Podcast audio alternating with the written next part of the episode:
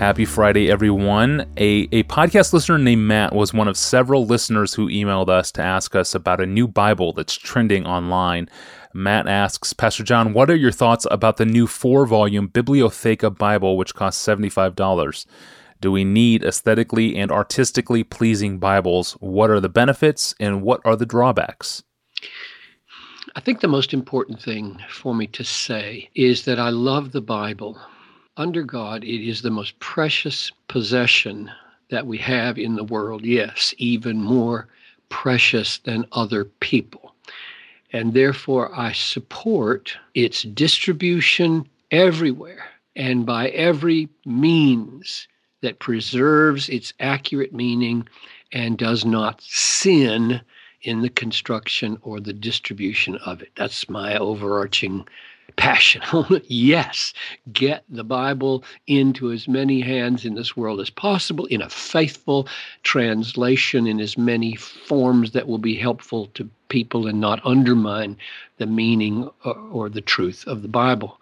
Now, this this project, the Bibliotheca Bible, is is a project to put the Bible into four volumes with no verse or chapter numbers on beautiful paper in beautiful bindings with the ASV, American Standard Version translation, which was published in 1901 and is characterized, everybody knows, by a, a very formal literalism. I, I say literalism because it is pretty wooden. It is going to have the these and thous taken out with the corresponding verbs updated uh, the copyright has expired on that text, so it's in the public domain, which is what make which is what makes this uh, project financially feasible, I I presume.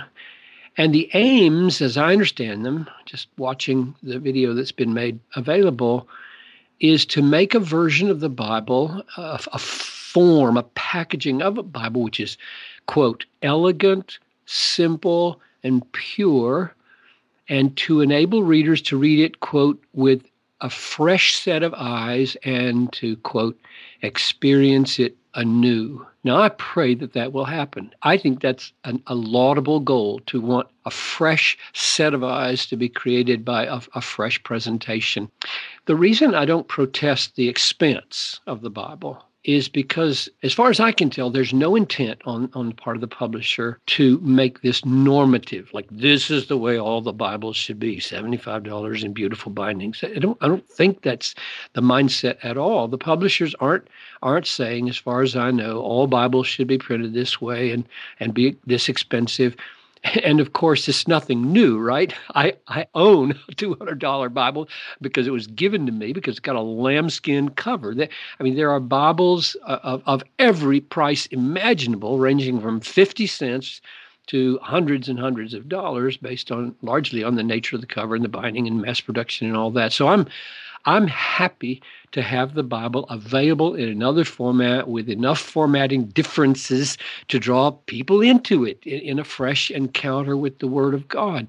Faith comes by hearing, and hearing by the Word of God. You can't bind the Word of God. It's running free and doing its work wherever you faithfully present it. But it, it might be helpful to hear just a few reasons why I think uh, this Bible won't, won't replace traditional Bible formats. I mean, for all the good things you can say about taking out verse divisions and chapter divisions, for freshness' sake, there are some really good reasons why it, this will not do away with and should not do away with our, our traditional Bibles printed with verse divisions and chapter divisions. So here are a couple of reasons.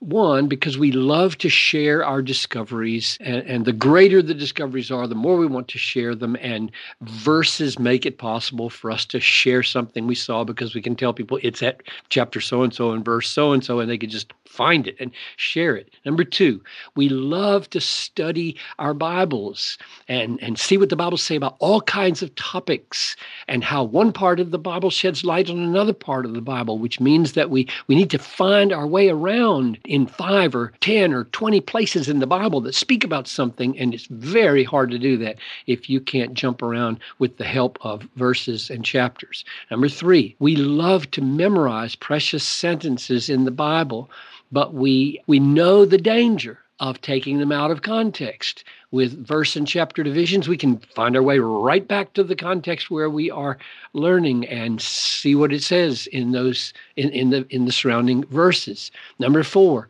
we love to teach groups of people what the Bible says. And in a group, it's very helpful to direct all the eyes to the same place. And we can do that way more easily if we can say it, verse so and so in chapter so and so. Fifth, we, we're not only citizens. This this is a reference. This is a comment about the uh, the uh, beauty of it. I love beauty. However, we are not only citizens of this world who savor the beauty around us, right? Including book bindings and layouts. I'm reading a book right right now about uh, George Herbert, and it's simply beautiful. The paper's beautiful, the cover's beautiful, the writing is beautiful. I love just holding the book. So I, I resonate with, with what's behind this.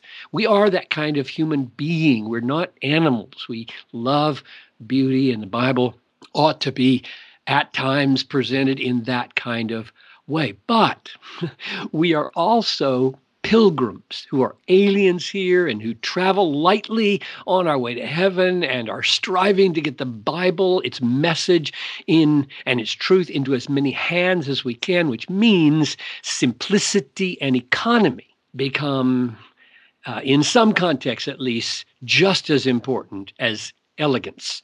A Bible that costs $1, and there are Bibles that cost $1 can be put into the hands of many people more easily than a Bible that costs 75 dollars. And so that pilgrim principle, I think, drives us to economy as well as beauty in different settings. And and and one last thing, the ASV will never replace the more readable contemporary versions.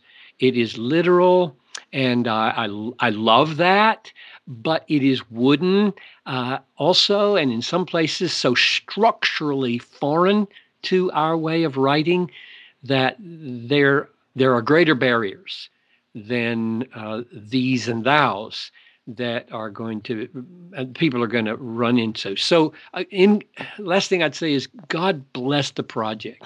God bless it, and and may thousands of people not just encounter the text in a fresh way, but may God Himself make His way through this this new version into people's lives. Amen. Thank you, Pastor John. And for more on this project, go to their website, bibliotheca.co. And it's probably worth mentioning here that Crossway has just recently released the ESV Reader's Bible, which is a one volume Bible with a lot of the same aesthetic values of the Bibliotheca Bible, but for only a fraction of the cost. I think you can get a copy for 20 bucks right now on Amazon. It's worth checking out the ESV Reader's Bible. Also, it's no fair for Pastor John to ever mention a book he's reading without giving us the title. The title of that George Herbert book is titled Music at Midnight The Life and Poetry of George Herbert, authored by John Drury, D R U R Y.